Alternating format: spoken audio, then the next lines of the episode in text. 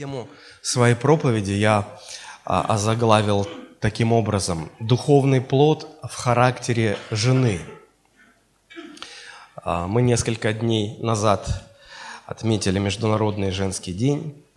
Не будем а, вдаваться в историю, откуда этот праздник, как, что там, неважно. Для нас это замечательная возможность еще раз особенное внимание уделить нашим женщинам, чествовать их а, как а, прекрасную половину человечества. Ну а для меня, как проповедника, это замечательная возможность снова говорить о женщинах, говорить о женственности, о, о Божьем дизайне, а, как Бог устроил женщин и все, что с этим связано. Две недели назад мы говорили о мужчинах, а вот теперь пришла пора поговорить о женщинах. И говорить будем в том же ключе. А, тогда мы говорили о, о духовном плоде в характере мужа. Да, сегодня поговорим о духовном плоде в характере жены. А, я всегда говорю, что в отношении мужчин, что в отношении женщин, ну, поскольку сегодня о женщинах речь, что стать женой нетрудно. Для этого просто нужно выйти замуж. Это очень легко, поверьте. А вот быть женой – да гораздо сложнее, потому что этому надо учиться. Иногда девушки думают, ну, само как-то все рассосется. Ага, не рассосется. Само как-то все устаканится, не устаканится. Этому нужно учиться, и э, нужно позволять, чтобы Бог работал в тебе, Бог взращивал в тебе этот духовный плод, и, и только тогда э, будет созидание, устройство и благословение. Кто такой хороший муж? Это муж, в жизни которого Господь поработал, и, и есть плод духовный. Равно их, кто такая хорошая жена. Это, это жена, а, в жизни которой очевиден духовный плод. Правда же? А вот. Э, в прошлый раз мы говорили о том, как этот духовный плод проявляется в мужьях. Сегодня мы поговорим о том, как этот плод проявляется в, жен... в женщинах, в женах. Как я уже говорил, одной из многочисленных сфер нашей жизни, где все сразу видно, это семья. Этой сферой является семья. Мы люди так устроены, что мы всегда стремимся показать лучшую версию самих себя перед окружающими. И нам везде это удается, кроме одного места. Семьи, да, в семье как то не старайся показывать себя лучшего, но все равно все видно. Видно, какой то есть на самом деле. А, и совершенно невозможно скрывать свою сущность. Поэтому если Господь потрудился над тобой, и этот плод есть, то первые его заметят наши домашние. Равно как и отсутствие этого плода тоже, во-первых, будет заметно для членов нашей семьи. Семья очень точно показывает, кто мы есть на самом деле. Вот. И это не просто там можно заметить или не заметить, это будет влиять на то, какой будет семья, атмосфера семьи, будет ли там устройство или э, наоборот, будет ли там благословение и порядок или наоборот. Поэтому семья – это такой индикатор, э, лакмусовая бумажка. Мы в прошлый раз говорили, что э, апостол Петр, говоря или давая наставления женам и мужьям, он как-то так сделал, что а, наставление женам уместилось э, в шесть стихов, а наставление мужчинам в один стих. Вот. И э, у нас времени просто не хватит поговорить сразу о, ши, о всех шести стихах, поэтому мы остановимся только на первых двух, а там, если Господь позволит, как-нибудь мы поговорим и об остальных четырех. Вот. Ну, давайте мы прочитаем. Это первое послание Петра, третья глава, первые два стиха. Также и вы, жены, повинуйтесь своим мужьям, чтобы те из них, которые не покоряются слову, житием жен своих без слова приобретаемы были, когда увидят ваше чисто, богопоязненное житие. Житие мое. Очень известное место Писания. Я слышал, что в некоторых церквях а, молодых людей не сочитывают, если те наизусть не могут процитировать вот это вот 1 Петра, 3 глава, с 1 по 7 стих. Так что вы учите так на всякий случай. Вот. Хотя всем этот стих известен, и многие даже знают его наизусть, Тем не менее, наверное, это один из немногих стихов, тех стихов, которые хуже всего соблюдается или исполняется, меньше всего исполняется. Почему так происходит? Да потому что плохо понимают, о чем тут идет речь. Или неверно истолковывают, и как следствие это слово не исполняется. А, мы в прошлый раз говорили о мужчинах, и обращение к ним апостол Петр начинает со слов «также и вы, мужья». И аналогичное обращение к женам «также и вы, жены». И вот это слово «также» в оригинале, в греческом языке, это слово «хамоиос», Хомоиос. А, оно состоит из двух частей. Первая часть – хомо. Хомоиос. Хомо.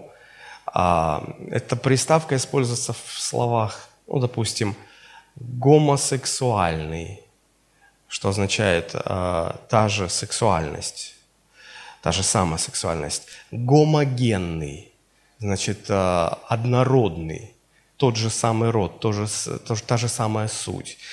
То есть вот это э, слово э, хомо, хомоиос, оно означает э, равный, подобный, одинаковый. То есть когда э, апостол Петр говорит «равно и вы, жены», то есть «подобно и вы, жены», то возникает законный вопрос «равно как кто?» «Подобно кому?» И это отсылает нас к тому, что было написано выше. Вообще, если посмотреть первые две главы э, вот этого послания апостола Петра, то мы можем увидеть, что э, в самом начале апостол Петр, вот в третьем, например, стихе, первая глава, третий стих, он говорит о том, что Бог э, возродил нас, возродил по великой милости своей, воскресением Иисуса Христа к живому упованию. Мы, мы возрождены, мы рождены заново, мы рождены в Божьем доме. И это чрезвычайно важно, это нужно ценить, и об этом э, апостол Петр говорит. Дальше, в 13 стихе, он объясняет, что раз уж вы э, спасены по благодати, то тогда научитесь совершенно уповать на подаваемую вам, вам благодать. Она есть. Теперь вам нужно научиться жить, полагаясь на эту благодать. И ниже он описывает, как это происходит. И когда начинается вторая глава, то во втором стихе там речь идет о том, что необходимо возрастать нам в этом умении совершенно уповать на подаваемую благодать, возрастайте, напитайтесь, э, питайтесь чистым словесным молоком, Словом Божьим, дабы от него возрасти. Вам нужно расти, расти, расти. И по мере роста мы будем все более и более становиться способными исполнять то, к чему нас Бог призвал. Ведь Бог призвал нас с определенной целью. И эта цель находит э, формулировку свою или выражение в девятом стихе второй главы.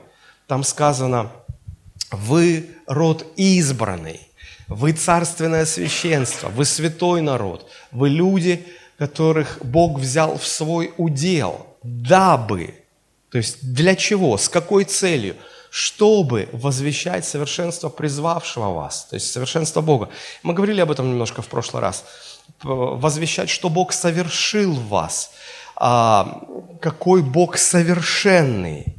И наша цель заключается как раз в том, чтобы стать проводниками а, вот этого совершенства, проводниками Божьей жизни, которая совершает в нас много чего вокруг.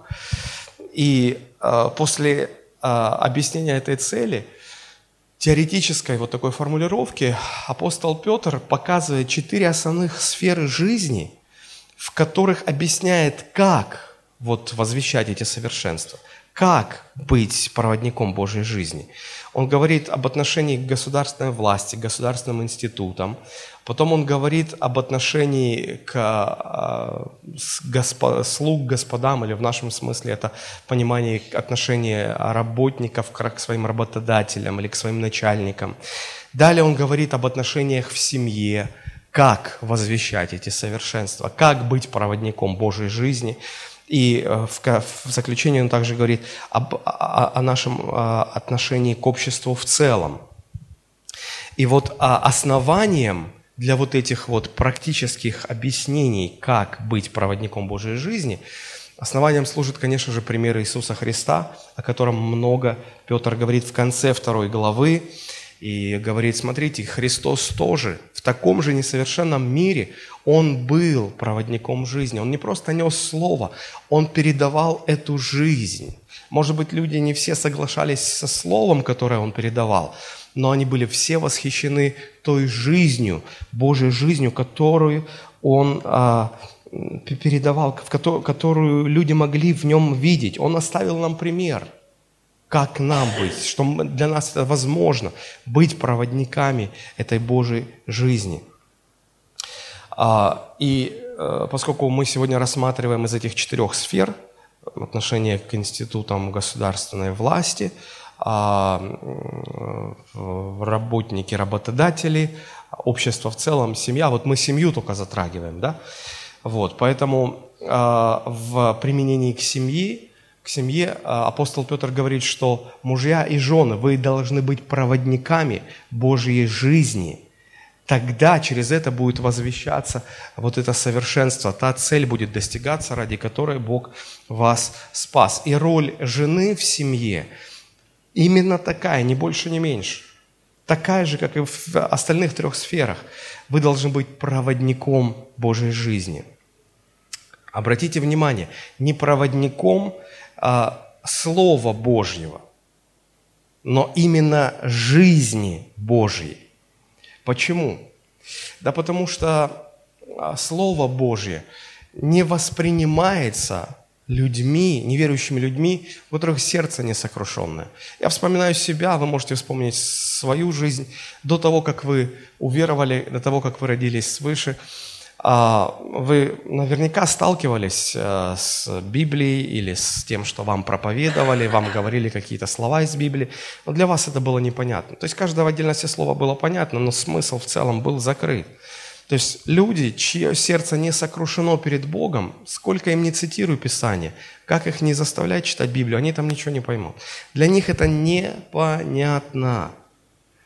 Вот почему Бог повелел а, проповедовать Евангелие именно людям, а не ангелам. Я раньше поначалу думал, почему бы Господу не доверить это ответственное дело ангелам? Ведь они же могли бы лучше донести слово, точнее, совершеннее, а, без изъянов. Да, они бы сделали это. Но и, и слово было бы проповедано, но оно не было бы воспринято. Помните, как апостол Павел писал Тимофею? Проповедан в народах, принят верою в мире – вот принять проповеданное слово не получилось бы.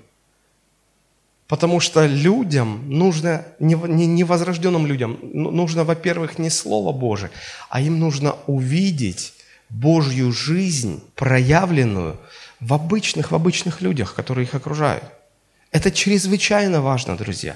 Вот почему это не ангелам поручено. Ангелы не могут это явить. Но люди, кто раньше был грешником, а потом а, был возрожден Божьей благодатью, вот в их жизни это может произойти, и они могут а, стать проводниками этой Божьей жизни. А, я вспоминаю, что в нашей жизни с, с Ириной были такие моменты и ситуации, когда люди, которые нас не знали или немножко нас знали, присматривались к нам – и, и некоторые из них говорили, слушайте, вы какие-то другие, вы, вы может, верующие? И мы говорили, да, мы, мы верим в Иисуса Христа. Говорят, вы вот, у вас как-то, от вас какое-то, эм, ну, хорошо как-то с вами будет, от вас какое-то сияние идет. А, вот. И, и, знаете, мы при этом не, не, не старались что-то из себя производить, впечатление какое-то. Мы даже вообще не знали, что за нами наблюдает. наблюдают. А, это потом только я понял, что если ты верующий, то ты как аквариум, все в тебя смотрят. Смотрят, какие там рыбки плавают, плохие или хорошие. А уж если ты пастор, ой, это вообще с лупой, под микроскопом, все смотрят, все, водоросли, песочек в этом аквариуме, рыбки, пузырьки воздуха, все изучают. Так вот, и людей не впечатляет проповеди наши. Но их, очень, их внимание очень сильно притягивает, если они в жизни обычных людей, простых людей, видят что-то от Бога, что-то Божье видят. Это, это, это, это есть настоящая евангелизация. Не распространение Божьего Слова, но распространение вокруг себя Божьей жизни. Слово помогает тем, кто уже уверовал. Оно для них питание, оно для них все. А для неспасенных, для непокорившихся Богу, Слово Божие – пустой звук, непонятно ничего, оно, оно не действует на них. Что на них действует? Когда они видят в обычных людях проявление Божьей жизни. Вот это на них действует. Вот это их впечатляет. Вот это помогает им всерьез задуматься и обратиться к Богу. Вот к этой цели мы, как род избранный, и призваны распространять жизнь, распространять совершенство. То же самое говорил Иисус, когда говорил, так свет ваш досветит перед людьми, чтобы они видели, что Бог делает в вашей жизни, чтобы они видели Божью жизнь в вас. И тогда они прославят Отца вашего Небесного. И дальше апостол Петр говорит, вот так же, как Христос был проводником Божьей жизни, а как у Христа это было? Написано, что он не сделал никакого греха, но его приговорили к смерти. Он страдал, и когда его, когда его распинали, когда человека распинали, обычно он материл всех, на чем свет стоит. Он злословил, он, он рвался, он и римские воины, которые проводили распятие, они привыкли к этому всему. Но здесь их поразило, что этот человек не ругает, не злословит. Более того, он молится за тех, кто его распинает. Римский э, сотник, воин, видавший виды, э, прошедший через одну, через, не, не, через одну битву, но он, он, он видел кровь, он видел смерть, он все, он, его так не прошибешь. Но он, видя умирающего на кресте Христа, он просто, ну, его душа рвалась. Он, он сказал, воистину этот человек был Сыном Божьим. Почему он это сказал? Он что, проповеди? Нет, он увидел Божью жизнь во Христе. Вот что, вот что меняет нас, вот что делает э, ну, вот что производит разницу. Вот благодаря тому, что люди в нас видят Божью жизнь, они начинают задумываться о Христе. И апостол Петр говорит, вы, вы к этому и призваны. Распространять не столько Слово Божие, сколько жизнь Божию вокруг себя распространять. И вот так же и вы, жены, в семье, к тому же призваны жизнь Божью распространять в своей семье, жизнь Божью, быть проводником Божьей жизни. И дальше апостол Петр конкретизирует, как это, как это практически, потому что можно сказать, ну это все такие красивые слова, а вот как практически. И я хочу вам показать, вы видите, пожалуйста, сразу два стиха, 1 Петра, 3 глава, 1 и 2 стихи. Я хочу, чтобы вы постарались увидеть в, этих, в этом отрывке а, в чем заключается предназначение жены относительно мужа. Смотрите, также и вы, жены, повинуйтесь своим мужьям, чтобы те из них, которые не покоряются слову, житием жен своих без слова приобретаемы были, когда увидят ваше чисто богобоязненное житие. Согласитесь, ну вот это предложение, законченное предложение. Согласитесь, в каждом предложении существуют ключевые слова – и есть второстепенные слова. Если второстепенные слова опустить, то и оставить только ключевые, то мы увидим скелет. Да? Мысль не потеряется. Уйдут подробности, но мысль не потеряется. Она более четко выкристаллизуется. Мы увидим ну, костяк этой мысли. Вот я предлагаю вам попытаться э, увидеть костяк в этом предложении. В этих двух стихах одно предложение. А, вот посмотрите, прочитайте еще раз, подумайте, посмотрите, в чем предназначение жены. Петр говорит, также и вы, жены, пока убираем, повинуйтесь, чтобы вы, жены, есть в своих семьях, чтобы. Опускаем подробности – мужья приобретаемы были. Вот опустите все остальные слова, а сфокусируйте внимание вот на этом. Также вы, жены, чтобы мужья приобретаемы были. Вы, жены, есть в семье, чтобы мужья приобретаемы были. Предназначение жены – приобретать мужа для Господа. Если муж неверующий, тогда жена приобретает его для Господа, чтобы он был спасен. Если муж уже верующий, то жена приобретает его, чтобы он более и более отражал образ Христа в своей жизни. Этот принцип замечен даже мирскими людьми но он по-мирски трактуется. И вот особенно это было ярко заметно, когда 8 марта праздновали этот праздник.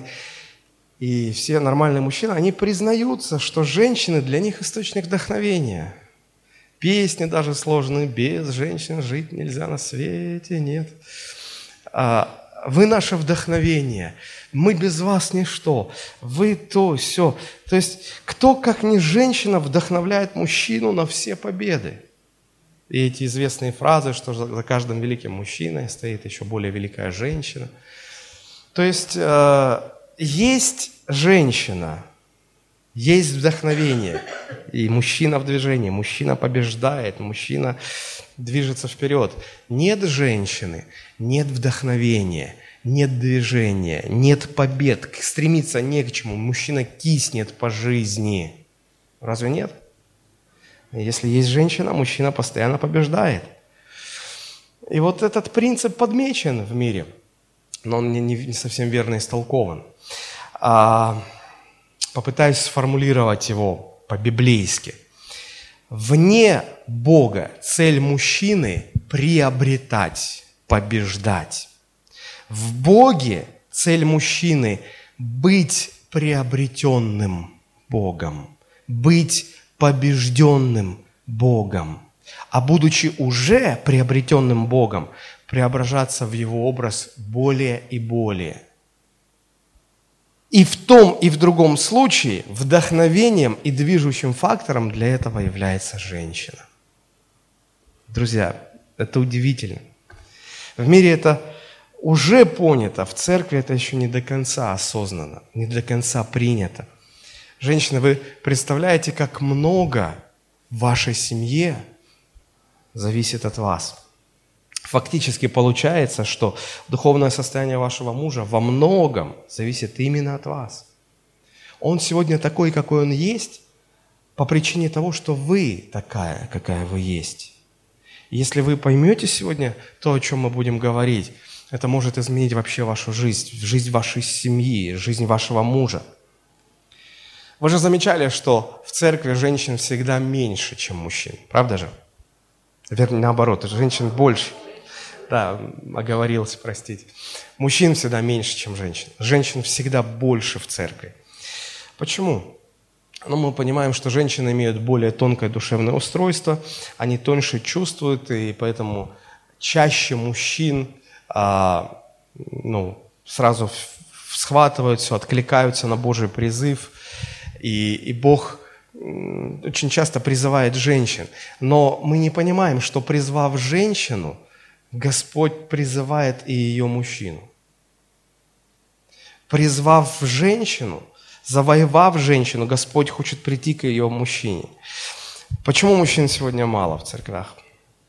Потому что женщины не понимают своего призвания, своего предназначения. Их предназначение – приобретать мужа своего для Господа приобретать мужа для Господа. Еще раз, также вы, жены, чтобы приобретаемы были мужья ваши. Вы в семье, чтобы мужья ваши приобретаемы были для Господа. Если он не верующий, то чтобы он был спасен. Если он верующий, то чтобы он более и более отражал образ Христа. Это удивительно. Это, ну, я не знаю, аж дух захватывает а, от, от осознания вот этой истины. Жены, если вы станете проводниками Божьей жизни для своих мужей, тогда вы не только и для Господа будете приобретать, вы, вы сможете помочь им расти духовно, поможете им возрастать духовно. Вы понимаете, насколько велика роль э, жен в семье, роль жен в церкви. Это удивительно. А, конечно, возникает вопрос, а как это практически стать проводником Божьей жизни для своего мужа?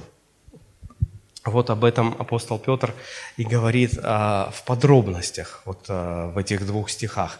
Если сейчас я просил вас убрать подробности, сосредоточившись на ключевых словах а, этого отрывка, то теперь мы а, ключевую истину немножко отложим, чтобы увидеть подробности, как практически. И мы здесь видим три аспекта или три важных момента. Смотрите, также и вы, жены, повинуйтесь своим мужьям, это первое – повиновение жены мужу, чтобы те из них, которые не покоряются слову, житием жен своих. То есть какой-то определенный образ жизни, определенное качество жизни жены влияет на то, чтобы мужья были приобретаемы. Значит, повиновение мужу, э, определенное качество жизни жены без слова приобретаемые были, когда увидят ваше чистое, богобоязненное житие. Кажется, как будто повторение, но вот внимание на эти слова. Чистое и богобоязненное. Внутренняя чистота и внутренняя богобоязненность. Вот три, а, три практических а, аспекта, а, как, как жена может стать проводником Божьей жизни, как плод, духовный плод может сформироваться в жене. Это три момента, когда жена повинуется своему мужу, когда она являет благочестивую жизнь, которая влияет на мужчину, и когда у нее внутри чистое богобоязненное сердце. И хотя здесь э, эти, эти аспекты представлены в такой последовательности, сначала повиновение, потом благочестивая жизнь, а потом богобоязненное сердце, мы их будем рассматривать в обратном порядке. Потому что все начинается именно с богобоязненного сердца которая потом выливается в а, благочестивую жизнь, и только при условии этой жизни жена может повиноваться мужу. Поэтому вот в этой логике мы будем смотреть на то, как жена может э, проводить Божью жизнь через себя, тем самым позволяя Богу работать в себе, тем самым позволяя Богу принести плод в ее жизни – Начнем с первого. Богобоязненное сердце. Все же с этого начинается. Все начинается не с каких-то таких явных, больших э, шоу. Все начинается с невидимых, сердечных переживаний. И, и без этого не, не может быть никакого плода и никакого влияния. Когда увидят ваше чистое, богобоязненное житие, которое начинается с чистого сердца. Вот женщины, как бывает, они приняли Христа как своего Спасителя. С этим проблем нет. Все хотят, чтобы их спасали. Да? Но потом уже в следующий шаг они понимают, да, надо не только как Спасителя, но и как Господа. Хорошо, приняли как Господа, уже ну, повинуемся как Господу, да. Поняли уже, что уже нельзя жить как хочется, а есть Господь, и Он определяет, как надо жить. Вот, хорошо, согласились с этим – а смотришь, а страх это Божьего, чуть-чуть совсем. А страх это Божьего в сердце не так уж и много. И вот если нет этого страха Божьего, тогда не будет того качества жизни, которое влияет на мужчин. А если нет этого влияния, а влиять все равно женщине хочется, тогда, а, как в анекдоте, не мытьем, так катанием. По-божьему не получается, так я по-своему. И, и как в мире, знаете, сколько инструментов влияния у женщин в мире? Вагон маленькая тележка. Это и шантаж, это и скандалы, истерики, обиды, слезы. Я с тобой, я с тобой не разговариваю. Может, неделю не разговаривать. А, те женщины, которые силой не обделены, они так могут своим мужьям и физические замечания сделать. Вот. Еще Некрасов подметил, есть женщины в русских селениях. И коня на скаку останут, и в горящую избу войдут. А, наверное, список можно было бы продолжать, но поэт в силу своей возвышенности бытовые детали опустил, я так думаю. Хорошо. А, Бог предусмотрел для женщины совершенно другой тип влияния, и он исходит из Божьего страха, который должен наполнять сердце жены. Нет этого страха, этого влияния не будет. А влиять женщина все равно хочет. И тогда это проявляется уже по-мирски. И появляются а, хитрые женщины. Вспомните, мама Иакова. А как ее звали? Ревека? Нет, нет, Рахиль это жена Иакова была. Ревека, конечно, Ревека. Это я просто так вот смотрю, как вы читаете Ветхий Завет. Ревека, конечно, у нее было два сына, Иаков и Исав. Вот, и когда там а, вроде как уже сказали, занимайте очередь за благословением отцовским, а Ревека понимала, что Иаков, ну, знаете, есть такие пробивные, которые тебе дорогу проложат. А есть такие, что они всегда будут в конце очереди. Вот. И мало того, что Яков всегда в конце очереди, так ему еще и по старшинству-то не полагалось.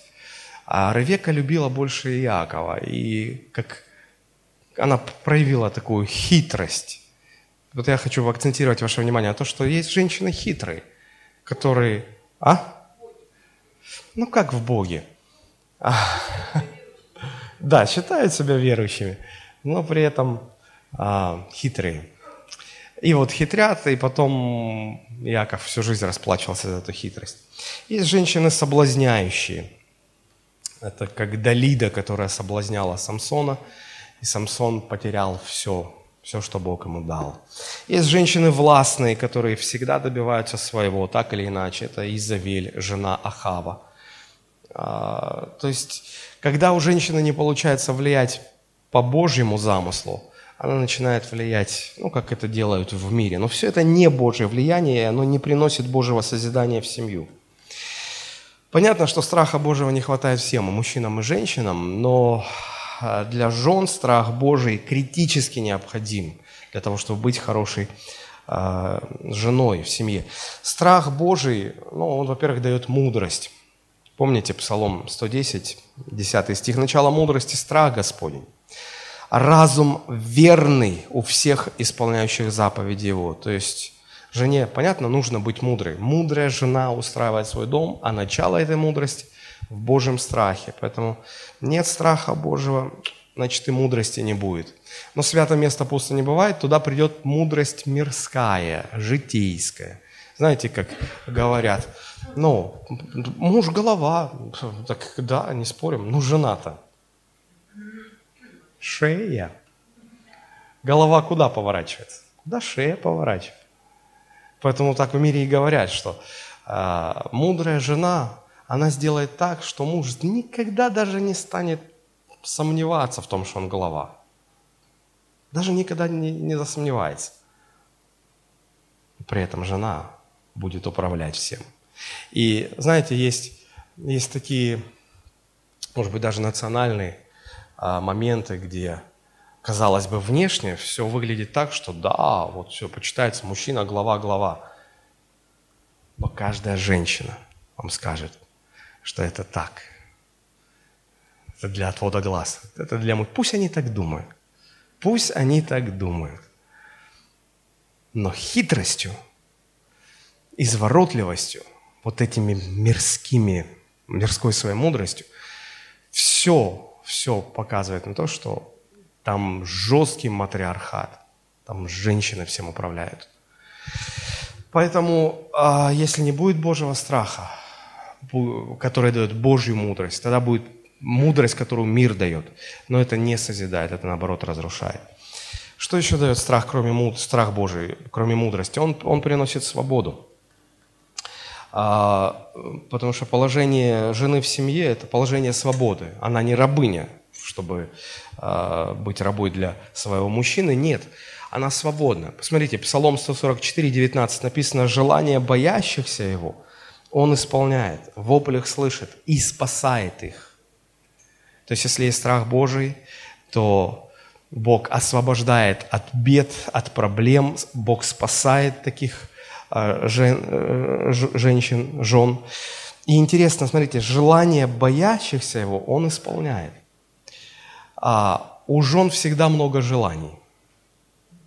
Но вот если эта жена, боящаяся Господа, у нее будет желание, которое Господь захочет исполнить. В противном случае у нее будут желания, которые Господь не будет хотеть исполнять. Ну, вспомните, обратимся к классике. Сказка Пушкина о, о, о рыбаке да, и золотой рыбке. Помните, какие желания были у старухи той? Хочу сначала корыто, а потом э, избу новую, а потом вообще э, столбовую дворянку, а потом вообще, чтобы эта рыбка у меня на побегушках была. Ну и к чему завели эти желания? К тому, что осталось у разбитого корыта.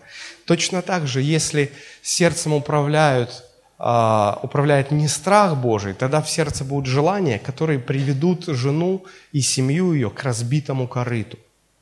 А если будут желания, продиктованные страхом Божьим, тогда это будет созидать, тогда будет устройство, тогда будет благословение. Страх Господень не только свободу приносит от всех бед, он еще от зла отводит. Притча 16 глава 6 стих.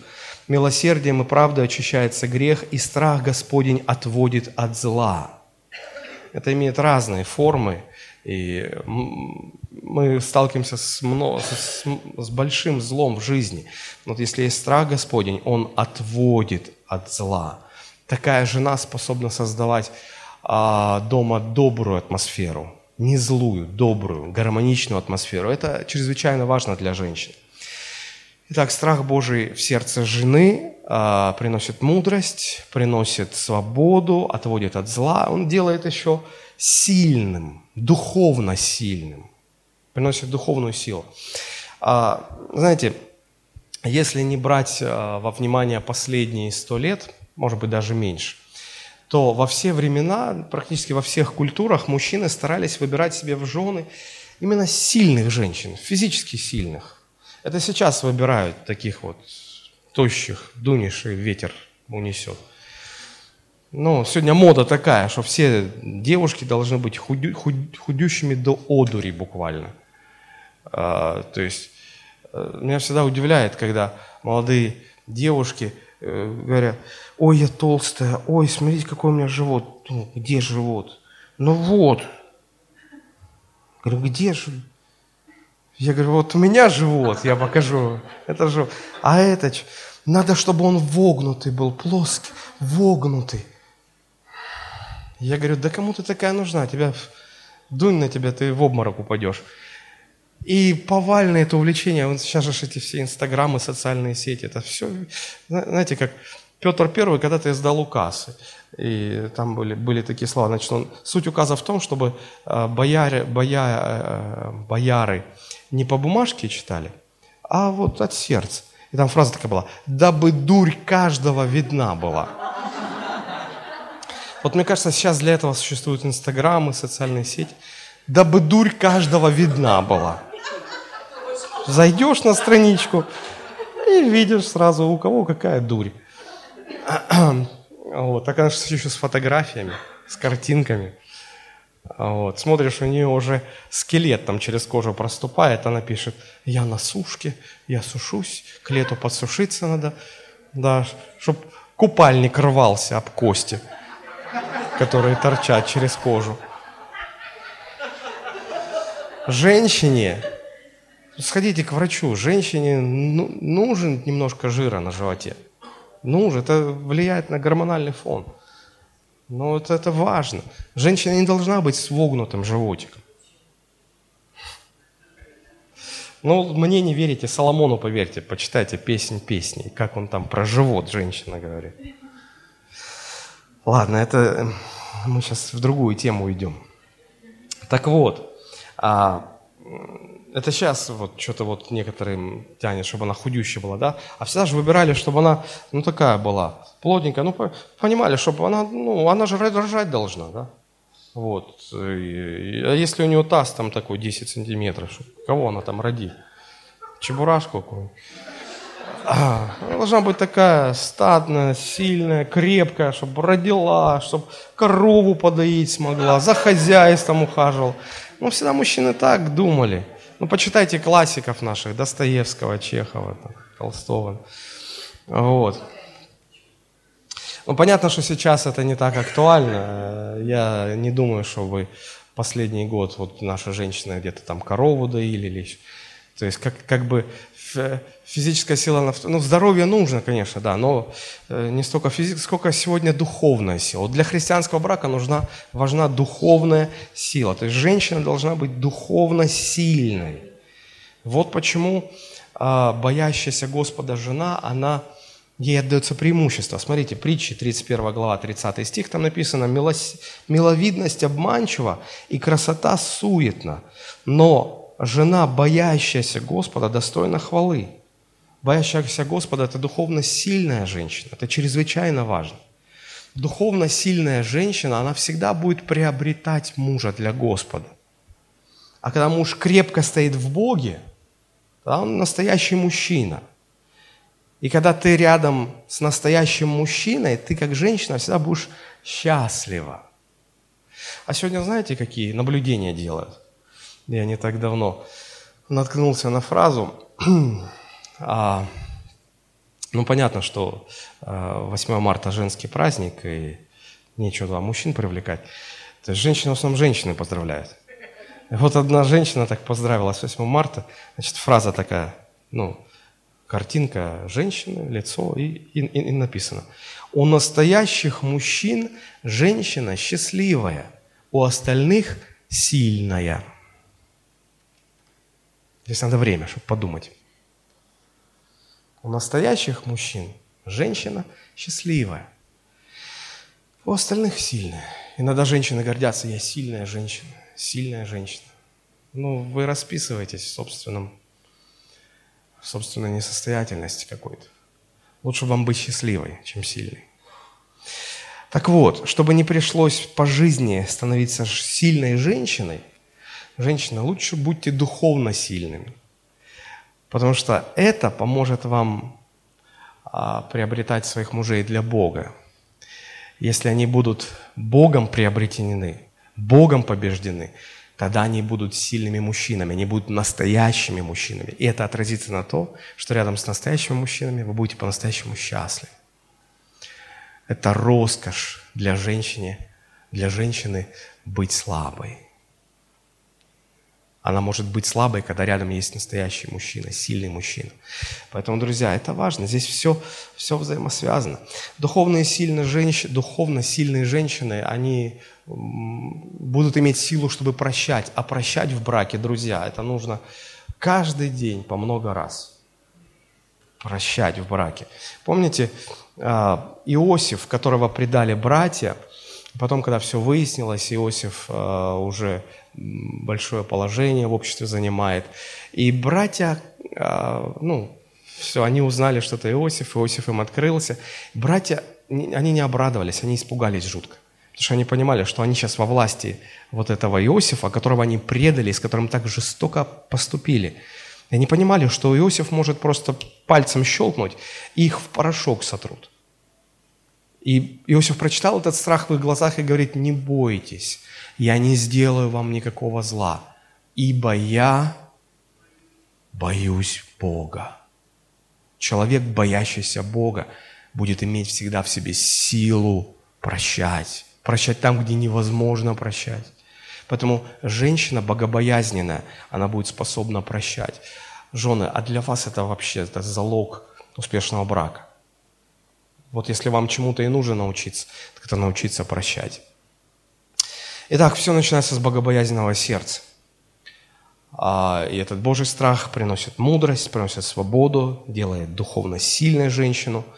И а, когда это есть, когда это есть, тогда вот это внутреннее состояние, оно приводит к богоугодной жизни, к определенной жизни в семье перед мужем, а, которая может повлиять на мужа. Вот что это за благочестивая жизнь, давайте мы посмотрим. А, возвращаемся к нашему тексту. «Также и вы, жены, повинуйтесь своим мужьям, чтобы те из них, которые не покоряются слову, жизнью жен своих без слова приобретаемы были». я хочу подчеркнуть, что такого качества жизни невозможно добиться никак, если эта, эта жизнь не вытекает из богобоязненного сердца, из сердца, в котором живет Божий страх. По-другому никак. Очень важно понять, что жена оказывает влияние на мужа не посредством слов, но посредством своего образа жизни. Не посредством слов, но посредством своего образа жизни. Есть множество разных трактовок, которыми э, вот объясняют, что вот житием жен своих без слов приобретаемы были. Иногда говорят, что жены вообще должны молчать. Что они такие болтушки, что надо им запретить вообще. Но вы же понимаете, что это невозможно. Как запретить женщине говорить? Она не может не говорить. Иногда люди шутят а, еще раз повторюсь, шутят, говоря, что на небе женщин не будет. Спрашивают, почему, как? Ну не будет, вот есть теологическое подтверждение. Помните, в книге Откровения написано, что «И сделалась на небе тишина как бы на полчаса». Говорят, если там будут женщины, это в принципе невозможно. Ну, это шутка. А вот другие говорят, что жена а, не то, что она не должна, не, пусть говорит, но вот она не должна мужу советовать что ему как делать. Как говорится, не говорите мне, что делать, я не скажу вам, куда идти. А, вот. И типа не надо, чтобы жена корректировала его и так далее. Но обе эти теории не верны, потому что в оригинале здесь совсем не об этом идет речь. Здесь в тексте сказано, что для влияния жены на мужа жена должна использовать не слова, но образ жизни свой. С чем это можно сравнить? Ну, представьте, что вот жена стоит на кухне, варит борщ. Вот чтобы борщ был приготовлен, согласитесь, важно, чтобы она правильно все делала. Сначала, ну, насколько я так теоретически представляю. Я не умею борщ готовить, но я так понимаю, что сначала нужно мясо, чтобы сварилось, да, потом картошечку бросают, потом капусточку, потом зажарку там, ну и, ну, то есть порядок примерно такой. То есть а, а представьте, вот жена готовит борщ и приговаривает, варись борщик вкусный, варись борщик хороший, ой, ты будешь такой хороший. Вот, вот что бы она ни говорила и как бы она ни говорила, это как-то повлияет на, на то, какого качества будет борщ?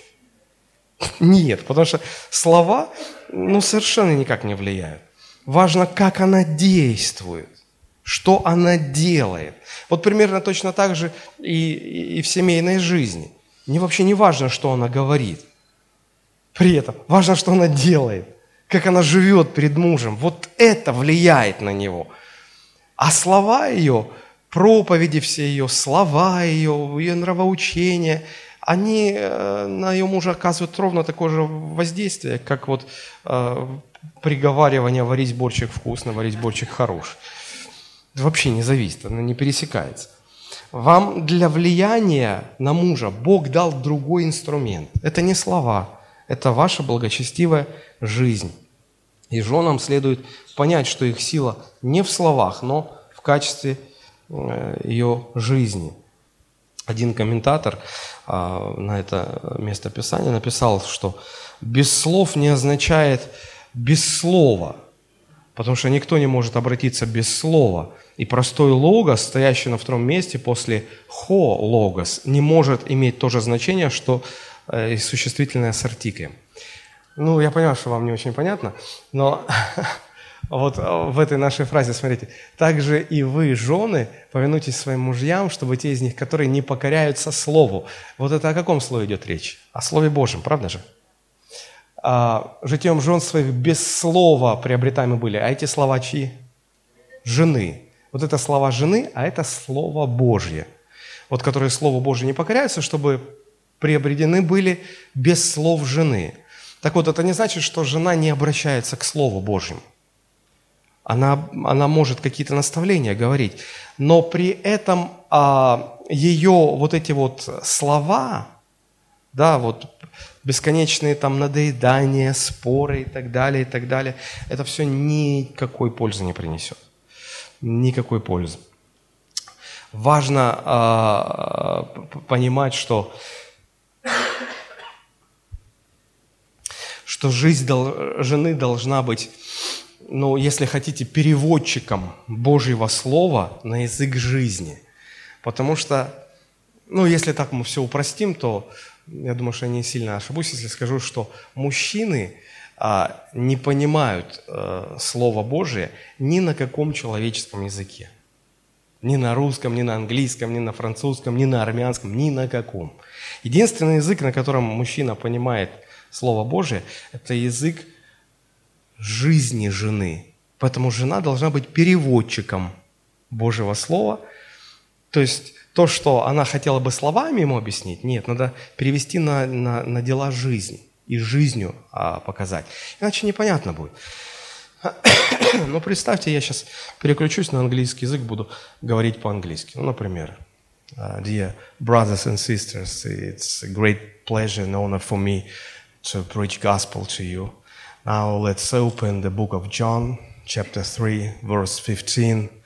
It says, For God so loved the world that he gave his only begotten Son, that whosoever uh, believes in him should not perish, but have an eternal life. Вы что-то поняли? Ну, кто знает английский язык, он понял. А в остальном нет. И вот когда вы пытаетесь мужу говорить словами, словами его приобретать для Господа, он понимает ровно то же, что вы поняли сейчас, когда слышали английскую речь. То ровно то же самое, он ничего не понимает. Но когда вы начинаете говорить словами своей жизни, когда жизнью вы начинаете влиять на него, вот это он понимает один богослов написал, гиперозабоченные жены своими разговорами пытаются заставить своих мужей спастись, что, в общем, большая ошибка. Без слов или без аргументов не означает, что они никогда не говорят о религии, но что они не прибегают постоянно к спорам и назойливым дискуссиям. Ведь правда же это так и есть. Вот почему нам всем нужно нести Евангелие не на словах, но жизнью своей. Фома а, Аквинский говорил – проповедую Евангелие и только в крайнем случае использую слова. Удивительно. Вот для жен это критически важно. А, итак, мы, э, мы говорили о том, что а, источником или все зарождается в богобоязненном сердце, потом это выливается в благочестивую жизнь, и благочестивая жизнь это, – это та среда, в которой жена может повиноваться или покорить себя мужу. А, как написано, также и вы, жены, повинуйтесь своим мужьям. Вот это повиновение, а, вернее, вот это повеление повиноваться своему мужу, оно всегда вызывало и сегодня вызывает много-много споров. А я помню даже когда-то в самом начале церкви, когда э, был урок библейской школы, примерно на эту тему, я говорил, что жена да повинуется мужу своему. Помню, как одна девушка встала и сказала, а я не согласна. Я опешил, аж, даже растерялся, не знал, что сказать. Ну, то есть люди не соглашаются с этим. И на протяжении многих столетий а, вот, считалось, что женщина должна повиноваться, жена должна повиноваться мужу, потому что а, ну, мужчины это люди первого сорта, а женщины это люди второго сорта. Это такой мужской шовинизм. Да, и, и вот это последние сто лет как-то изменилась ситуация. А, а Священное Писание всегда, ну, с самого начала, еще 2000 лет назад говорило, что а, муж и жена, они перед Богом равны. Нет во Христе мужеского пола, женского пола.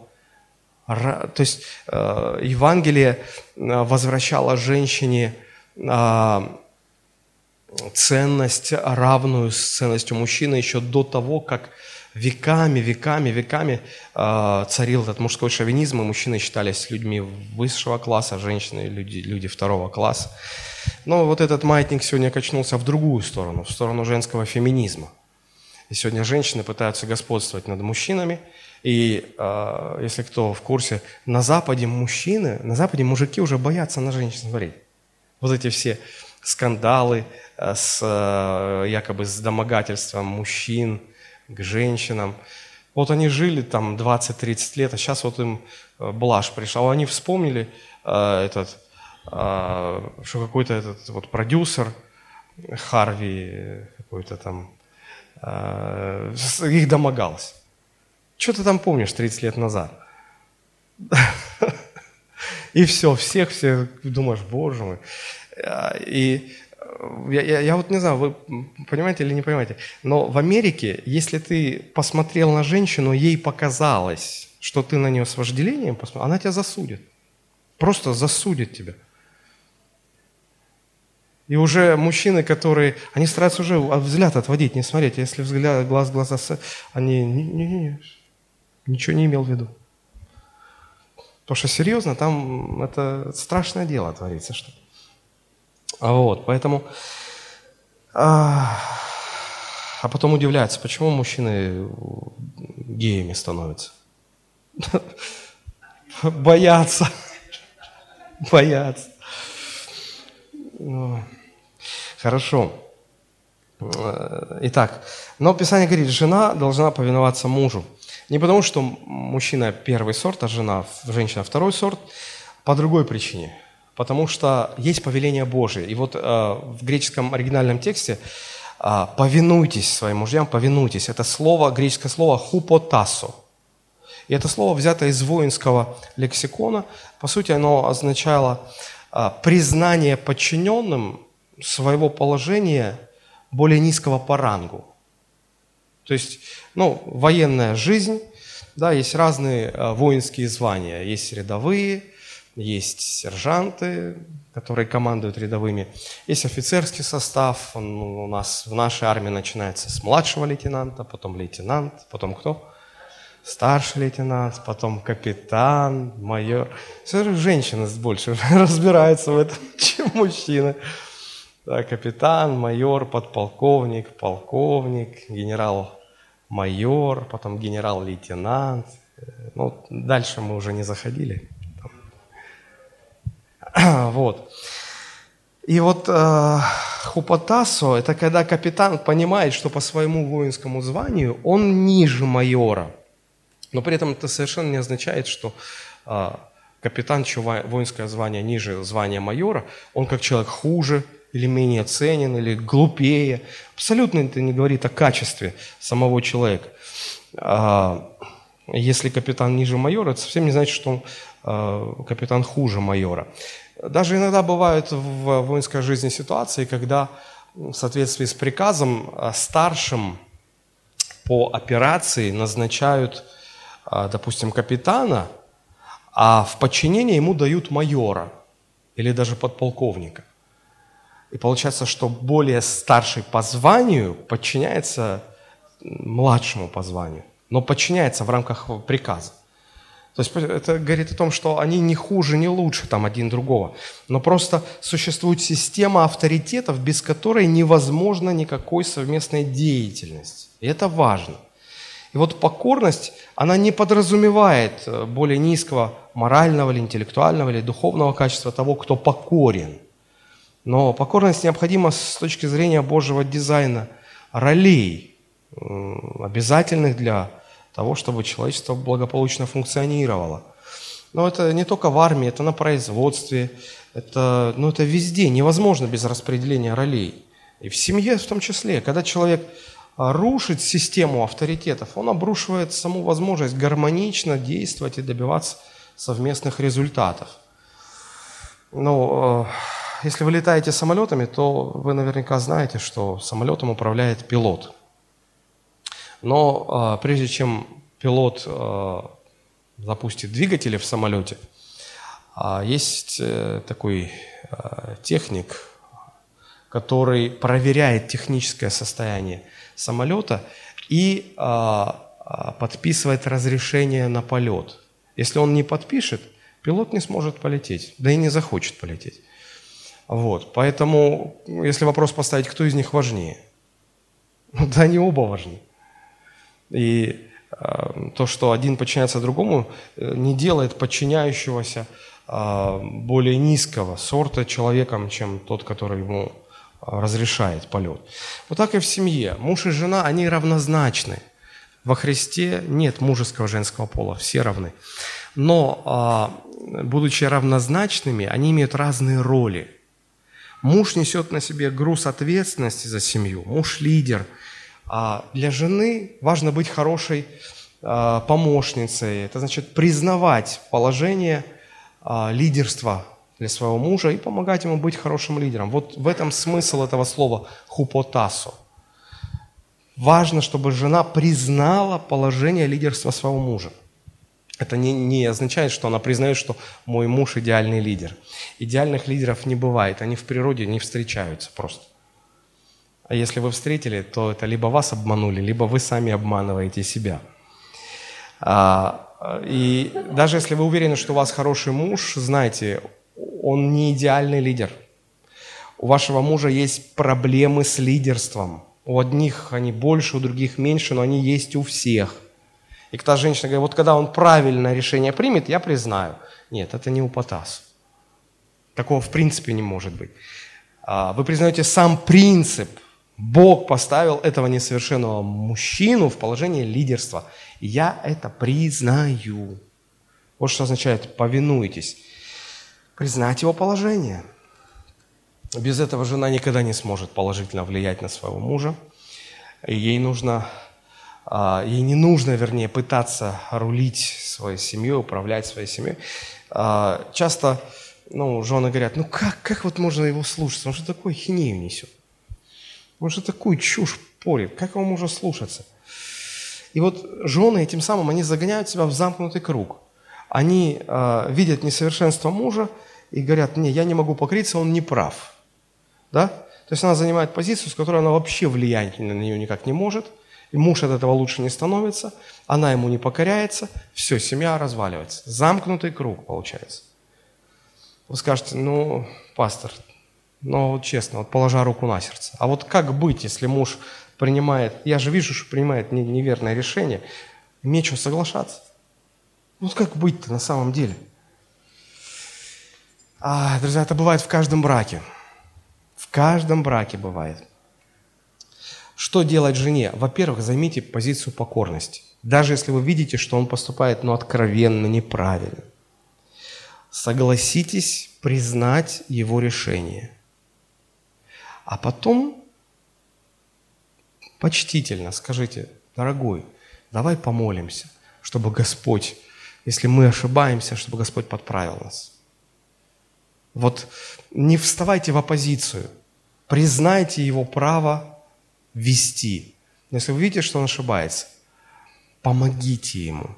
Вот, если вы займете позицию а, повиновения ему, то с этой позиции вы сможете помочь ему увидеть свою ошибку и исправиться. Помните, в Ветхом Завете есть история, когда Бог сказал Аврааму, Авраам, слушай жену свою Сару. Помните? А, а разве Сара сама пыталась хоть раз говорить, Авраам, ты что-то глупое решение принял, я не согласна, я не буду повиноваться тебе. Хоть раз такое было? Никогда. Посмотрите, в этой же третьей главе, дальше, если мы прочитаем, а, пятый стих. «Так некогда и святые жены, уповавшие на Бога, украшали себя, повинуясь своим мужьям. Так Сара повиновалась Аврааму, называя его господином. Вы дети, если делаете добро, не смущайтесь никакого страха». Знаете, как поступала страх? Сара, когда она видела, что Авраам принимает неправильное решение. Она не восставала против него. Она покорялась ему. Но она шла к Богу, говорила, Господи, он явно неправильное решение принимает. Помоги ему, помоги мне правильную позицию занять. Она возвращалась к Аврааму, и Авраам сказал, мы принимаем такое решение, мы так будем жить. Сара говорит, слушаюсь, господин мой. И вот когда она так поступила, Господь приходит к Аврааму и говорит, Авраам, вот здесь слушайся Сару. Вы чувствуете момент какой? Казалось бы, да как можно с этим соглашаться? Да я уже дурак, я ему сейчас объясню. Мы, женщины, лучше понимаем. Вы, женщины, таким образом становитесь в позицию, в которой вы никак ему не помогаете. Но если вы занимаете позицию повиновения, сама эта позиция, если уж он настолько, сам Господь придет и скажет, а вот здесь послушай свою жену. Но однако это не говорят. На женщины говорят, вот даже а, Бог а, Аврааму сказал, отцу нашему, слушай жену, вот ты, значит, ты, если вы сыны Авраама, вот в его лице он всем вам сказал, слушайте своих жен. И давайте не будем перегибать палку. Я думаю, что вы суть поняли. Правда же? Это важно. Вот еще один пример в заключение приведу. А, Евангелие от Луки, 2 глава, 49-51 стихи. Помните, когда Христос, будучи еще подростком, а он, а, когда все уже ушли из Иерусалима после праздника поклонения, он остался в Иерусалиме разговаривать со священниками. И на третий день родители кинулись, а нет сына, да, и испугались, вернулись и нашли а, подростка Иисуса в храме, беседующего с учителями закона. Ну, помните эту историю? И вот они как бы упрекнули его, ну, мы же переживали, искали тебя. Смотрите, что он отвечает, 49 стих. Он сказал им, зачем было вам искать меня? Или вы не знали, что мне должно быть в том, что принадлежит отцу моему? Но они не поняли сказанных им слов, и он пошел с ними и пришел в Назарет, и был в повиновении у них, и матерь его сохраняла все слова сии в сердце. Вот э, в 49 стихе, кажется, вот в русском таком переводе, кажется, что он так слегка огрызнулся. Но в оригинальном тексте а в оригинальном тексте там формулировка такая, что она показывает максимально уважительное, уважительное, покорное отношение а, ребенка к родителям. Русский текст, к сожалению, этого не передает. Но в русском тексте, в 51 стихе, а, все равно написано, он пошел с ними, пришел на заре, и он был в повиновении у них. Он был в повиновении. Это же не просто подросток Иисус, это Сын Божий. Он знал все, он знал больше родителей. Он, он вообще сын Божий. Но поскольку был подростком, он добровольно смирил себя. И дети должны быть в повиновении у родителей, поэтому он, он больше Марии и Иосифа. Несравненно, несравненно больше. Но он в такой позиции, где нужно быть в повиновении у родителей. И он в повиновении. Как это не похоже на современных детей. Они что-то узнают новое – и, и потом издеваются над своими родителями. О, вы в интернете не сечете, вы вообще Инстаграм от Фейсбук отличить не можете, вы предки там, старики, да что вас слушать вообще? То есть они думают, что если они больше разбираются в современных технологиях, это им дает право а, выйти из позиции повиновения, это не дает права. Это не дает права. Да и в конце концов, а, чего ты знаешь больше, чем твои родители? Они жизнь прожили, а ты что? В Инстаграме научился ковыряться. Это не жизнь прожить. И иногда жены по похожим образом себя ведут, они говорят, ой, слышишь, мужик тоже мне. Я в этом лучше понимаю, поэтому будет, как я сказала. Даже если вы действительно лучше в этом понимаете, ваша позиция быть в повиновении. Разве пример Христа подростка не учит нас этому? Он вообще был Бог. Но из-за того, что он был э, подростком, а подростки должны быть в повиновении у родителей, он был в повиновении. Это вам не дает права. Если вы лучше знаете, понимаете, это вам не дает права выйти из повиновения. Друзья, это важно. Потому что, ну, так и работники иногда ведут себя а, в адрес своих начальников или работодателей. Так иногда члены церкви ведут себя по отношению к своим пасторам, служителям. Я больше знаю. Никогда не ломайте систему авторитетов. Никогда не ломайте систему авторитетов. Это не принесет созидания. Так вот, говоря о повиновении, я уже заканчиваю, я не имею в виду абсолютно арабское э, послушание. Мы все, прежде всего, повинуемся Богу. И если, э, если муж в данном случае, да, если муж толкает жену на грех, то жена должна отказаться, но в духе покорности. Помните похожая ситуация? Деяние, 4 глава, 19-20 стих, когда э, Синедрион схватил Петра и Иоанна и сказали, мы разве вам не запретили учить об имени Иисуса Христа? И посмотрите, как отвечают они. Но Петр и Иоанн сказали им в ответ, судите, справедливо ли перед Богом слушать вас более, нежели Бога? Мы не можем не говорить то, что видели и слышали. Посмотрите, как они кротко и почтительно отвечают. Они говорят, да вы религиозные идиоты, вы вообще ничего не понимаете, вам не открылась истина. Мы тут крутые, мы тут религиозная элита, и мы вам должны. То есть ничего подобного нет. Иисус не был дерзким, Иисус не был бунтарем, и, и последователи его тоже не отличались этим качеством. Между дерзновением и дерзностью все-таки есть разница, друзья. И вот они так почтительно говорят, вы старейшины, мы вас уважаем, но тем более – Ваша мудрость вам подскажет. Судите сами. Справедливо ли вас слушаться больше Бога? Вы же сами учитесь слушаться, во-первых, Бога. Вот поэтому мы его и слушаемся. Слово «хупотасо» – «повинуйтесь». Здесь еще очень важный момент. Оно стоит в среднем залоге – мы понимаем, что в русском языке есть активный и пассивный залог. Активный – это когда вы совершаете действие. Пассивный – это когда над вами совершается действие. А вот в греческом языке есть средний залог. Это когда вы сами над самим собой совершаете действие. И вот хупотасо, оно как раз в среднем залоге. Когда жена сама над собой совершает вот это вот повиновение, то есть она сама себя заставляет повиноваться мужу своему. Не муж ее заставляет. Если муж начнет принуждать повиноваться, то это уже не хупотасу, это уже, это не будет иметь плода, духовного плода не будет, это диктат, это, это принуждение. Вы покорите жену, но это не будет, это не приведет к созиданию Божьему. Поэтому не принуждайте ее, не надо говорить, вот, смотри, читай, написано, жена надо повинуется мужу своему. Да даже если вы ее склоните, а вы можете склонить, вы же сильнее, она же, женщина слабее. Но это не будет, это, это не, вам самим это не понравится. Это не то, что должно быть. Она сама должна вам повиноваться. А знаете, когда это будет возможно? А все начинается с благочестивого сердца, с богобоязненного. Есть страх Божий в сердце. Это выльется в благочестивую жизнь. И вот если есть эта жизнь благочестивая, тогда это питательная среда для того, чтобы она сама себя посвятила повиновению вам. Вот тогда будет плод. А, смотрите, как интересно, а, один пастор сказал об этом. Она, жена, покоряется мужу не ради того, чтобы избежать неприятных или пугающих ее ситуаций, например, его гнева, молчания или критики. Она покоряется мужу не для того, чтобы манипулировать им.